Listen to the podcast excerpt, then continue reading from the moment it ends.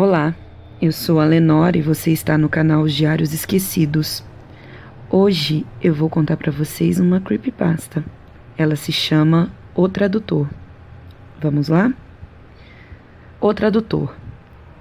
Quando a proprietária do apartamento que eu estava alugando me disse, muito a contragosto, que o inquilino anterior havia morrido ali, na hora me lembrei de O Inquilino, meu filme preferido do Polanski, apesar de não ter sido o mesmo caso. O inquilino anterior dela não tentara contra a sua própria vida, mas foi encontrado morto depois de um mês, quando um mau cheiro começou a impregnar todo o andar. Causa da morte: infarto fulminante. Segundo consta, ele era solitário e antissocial, assim como eu, confesso. Ela havia ocultado o fato dos pretendentes anteriores, mas não contara com a tagarelice dos vizinhos, o que resultou em sérias dores de cabeça. Desde então, resolveu abrir o jogo, logo de cara, rezando intimamente para encontrar um inquilino não supersticioso. Demorou, mas eu apareci. Sou tradutor. Faço isso porque gosto e principalmente porque preciso. Nunca soube lidar com as pessoas e, para falar a verdade, eu nunca gostei. Durante a infância, achavam inclusive que eu fosse autista. Confesso que houve uma época em que eu também achei isso. Parece desnecessário dizer como foram a infância e a adolescência de alguém assim como eu. Minha primeira opção de vida profissional foi processamento de dados. Era o início dos anos 90 e o tempo todo se falava na era da informática. Parecia interessante e eu não tinha nada contra os computadores. Mas aí descobri que também não sabia e nem gostava de lidar com máquinas. Mas gostava de livros. Os adorava desde criança. Então, ingressei à faculdade de letras. Posso dizer que me dei bem. Nunca ganhei muito dinheiro, mas para alguém com a minha personalidade e meu estilo de vida, até que tem dado para o gasto. Atualmente, trabalho para três editoras. Agora, vou contar como cheguei a esse apartamento que mencionei no início de minha história. Quando minha mãe morreu, decidi vender o apartamento que ela comprou com tanto sacrifício e alugar outro bem longe dali. Por que não quis ficar na casa de minha mãe? Bem, eu nunca fui bom com lembranças e ir a, a outro apartamento parecia ser o início de uma nova vida para mim. Sendo solitário como eu era, eu morreria e não teria para quem deixar a propriedade após a minha morte. Parecia então que alugar era a escolha mais acertada. Procurei algo pequeno, nunca gostei de grandes ambientes, então encontrei esse apartamento de 50 metros quadrados, dois dormitórios e um passado sombrio. A proprietária tentou relatar o ocorrido apenas como uma fatalidade, algo natural que pode acontecer em qualquer lugar e ainda mais com um senhor com mais de 50 anos. Porém, era perceptível o temor de que o histórico de seu tão bem cuidado apartamento afastasse mais o interessado. Quase me beijou quando eu disse que o alugaria mesmo assim. Agora vou falar um pouco sobre mim. Eu adoro cinema, em especial o cinema de terror. Gosto de todos os gêneros, mas tenho uma ligação especial com o cinema do medo. As melhores lembranças que tenho de minha infância e de minha adolescência são de estar em frente à TV à noite, geralmente sozinho, morrendo de medo, assistindo aqueles maravilhosos filmes de terror produzidos nos anos 60 e 70. Filmes como O Túmulo do Vampiro, A Invasão das Rãs, A Volta do Lobisomem, O Monstro Sem Alma, a Casa Mal Assombrada, O Expresso do Horror, A Casa dos Sete Mortos, O Fogo Diabólico, A Casa da Noite Eterna, entre outras preciosidades. É doloroso pensar que a TV aberta um dia já foi de qualidade, mas lembro com intensa saudade de estar encolhido no sofá com a luz acesa, sobressaltando com qualquer ruído, e, após o filme, todo encolhido na cama, cabeça coberta, luz acesa, rezando para cair no sono ou para que, amanhecesse logo. Conforme fui crescendo, este medo do sobrenatural foi sendo substituído pelo medo de coisas reais, concretas, em parte devido ao meu jeito de ser. Nunca mais havia sentido medo de ruídos, sombras, escuro ou sequer de estar sozinho. Isso até ir morar naquele apartamento. começou com o meu rádio gravador. Desde o final dos anos 80, tenho o hábito de ouvir rádio de madrugada, geralmente da meia-noite às três da manhã. Tenho um gosto especial por flashbacks, confesso que musicalmente parei nos anos 80. Tenho várias fitas cassetes com músicas que vão até aquele período. Certa madrugada, meu aparelho de som simplesmente parou de funcionar. Achei que fosse falta de energia. Não era. Não estranhei, uma vez que ele era bem antigo. Levei para consertar. Lá, na frente do técnico, funcionou perfeitamente. Voltamos para casa e não funcionava. Levei novamente ao técnico. Funcionou divinamente lá. Pedi a ele para dar uma olhada. Em seguida, foi o videocassete. Caramba, logo o vídeo. O aparelho de DVD eu nem me importaria, mas lembrem-se, eu sou um amante das décadas anteriores. Ele recusou-se a reproduzir uma de minhas fitas e também a devolvê-la. Àquela altura, ninguém mais consertava os videocassetes. Tive de sacrificá-lo para recuperar a fita. Ele tinha 12 anos. Meu último videocassete. Aí, então, foi a televisão. Eu havia encontrado um DVD duplo de Era uma Vez no Oeste. A televisão não quis nem saber, recusou-se a funcionar. Ela também era bem antiga e achei que talvez não valesse a pena consertá-la. Deixei-a perto da lixeira do condomínio. Um funcionário me perguntou se podia levá-la. Eu disse que não estava funcionando, que ela já tinha uma certa idade, mas ele a quis mesmo assim. Dias depois, eu voltava com meu rádio gravador. O técnico não havia encontrado defeito nenhum. E encontrei o funcionário que me disse, para o meu espanto, que a televisão estava ótima, que não houve necessidade de conserto. O rádio gravador permaneceu em silêncio. Seria algum problema de fiação? Informei o caso à proprietária, que enviou um eletricista. Não havia problemas com a fiação. Como eu estava com um certo acúmulo de trabalho, bons tempos, decidi dedicar-me totalmente aos trabalhos e deixar para resolver minha carência nostálgica depois.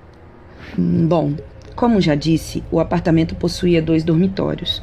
Transformei um deles em meu ambiente de trabalho. Possuo dois pendrives, que saudade dos disquetes. E saudade maior ainda de quando não havia nada disso. Enfim, em um dos pendrives guardo cópias dos meus trabalhos e no outro, lembranças.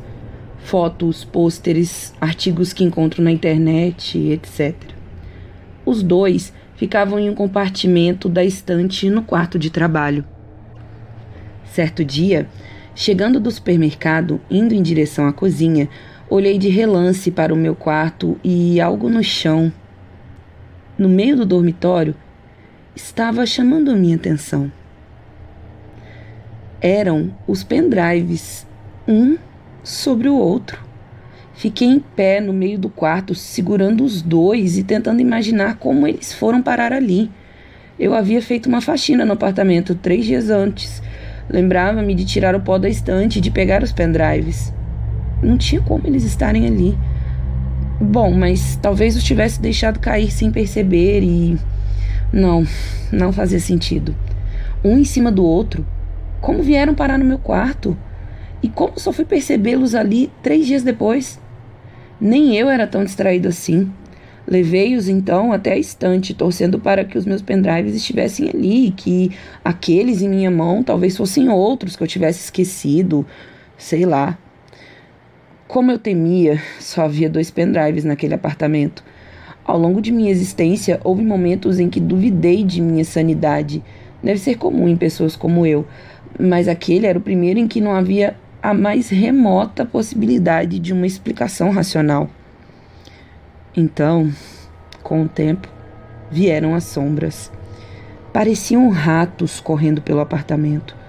Eu tenho pavor de ratos. Sempre tive, desde a infância. Só no dia em que me mudei para o apartamento de minha finada mãe é que deixei esse medo para trás. Há alguns anos assisti uma reportagem sobre ratos de telhado. Verdadeiros monstros enormes. Não me assustei muito, já que eles eram comuns em casas e sobrados.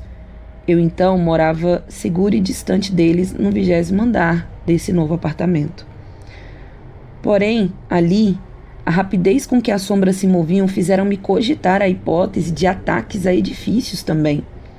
Eu os localizava com o canto do olho e, quando assustado, voltava-me para sua direção, disparavam em fuga. Em minhas traumáticas experiências com ratos, eles nunca fugiram de mim. A muito custo, abordei o zelador e perguntei se havia problemas com ratos no condomínio. Não havia. Até que uma noite avistei uma sombra no teto da cozinha. Era uma pequenina sombra e correu assim que olhei para ela. No entanto, deu para ver que era uma sombra sim. Naquele instante, lembrei-me, muito oportunamente, que há anos eu não voltava ao oftalmologista. Devo contar também sobre os barulhos noturnos, sempre no meu quarto. Primeiro, parecia que alguma coisa, um rato talvez, andava pelo quarto.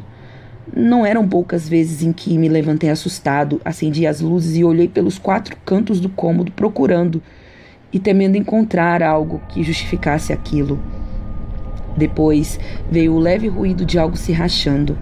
Eu levantava e olhava todo o piso. Nada. Acontecia apenas no escuro.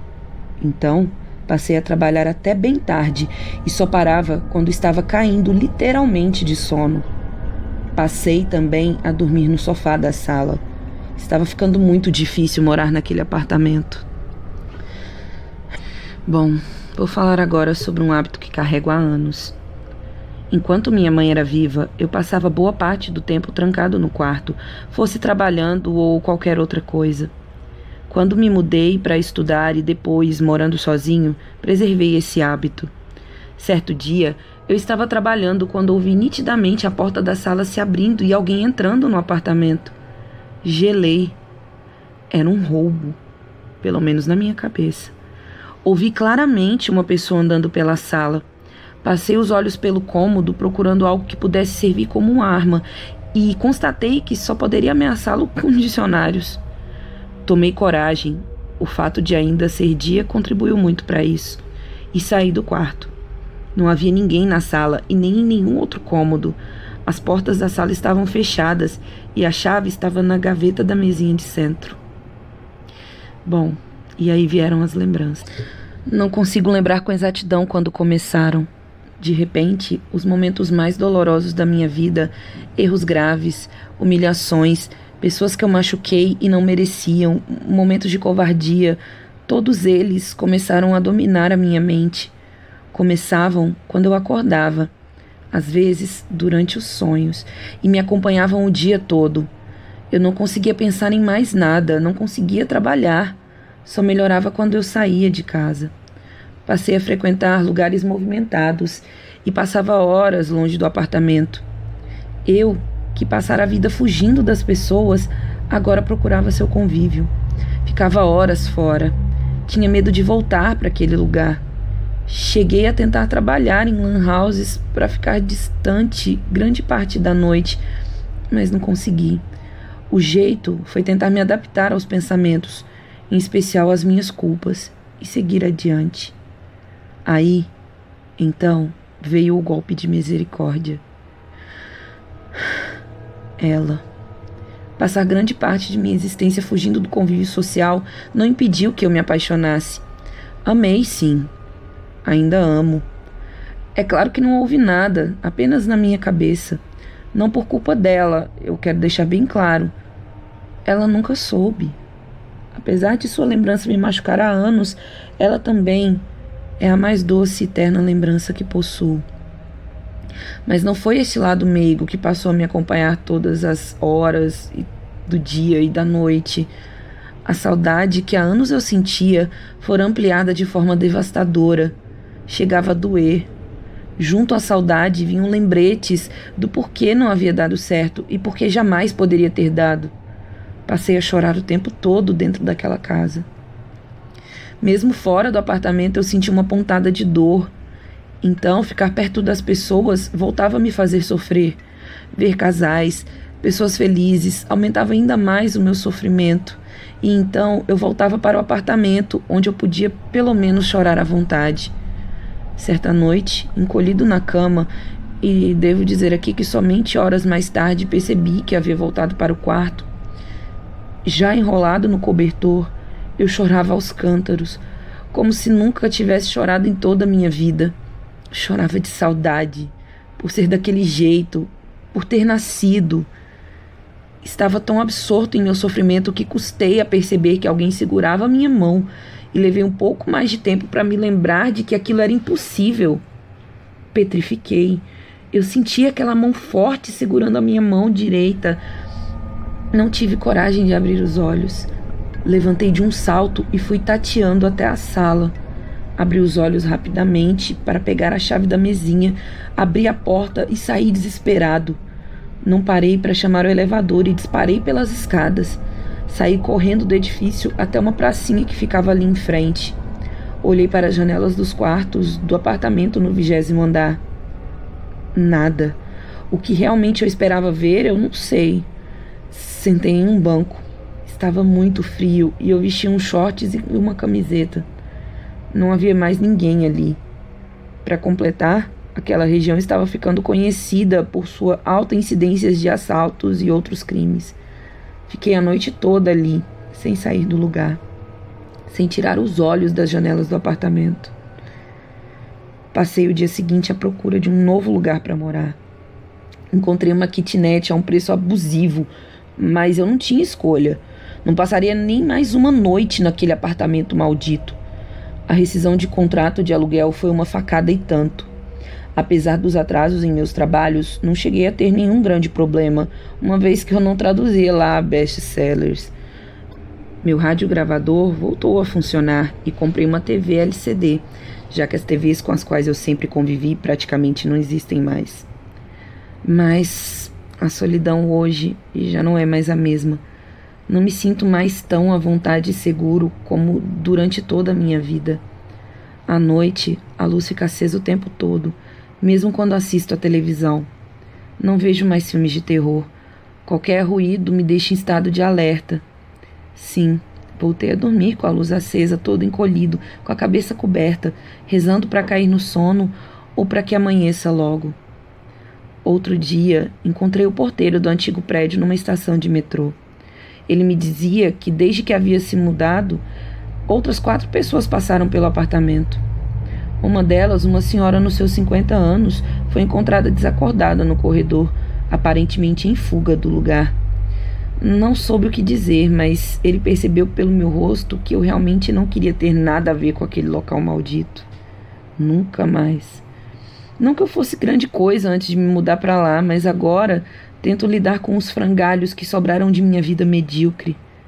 Quando subitamente acabou o assunto, nos despedimos. Nunca mais o vi e confesso que gostei muito. Não quero realmente ter mais nada a ver com o apartamento, sua gente ou seus fantasmas. Hoje, enquanto escrevia isso e tentando reordenar meus pensamentos, ouvi um barulho na maçaneta da sala, seguido de uma tosse forte e vigorosa seria a minha imaginação?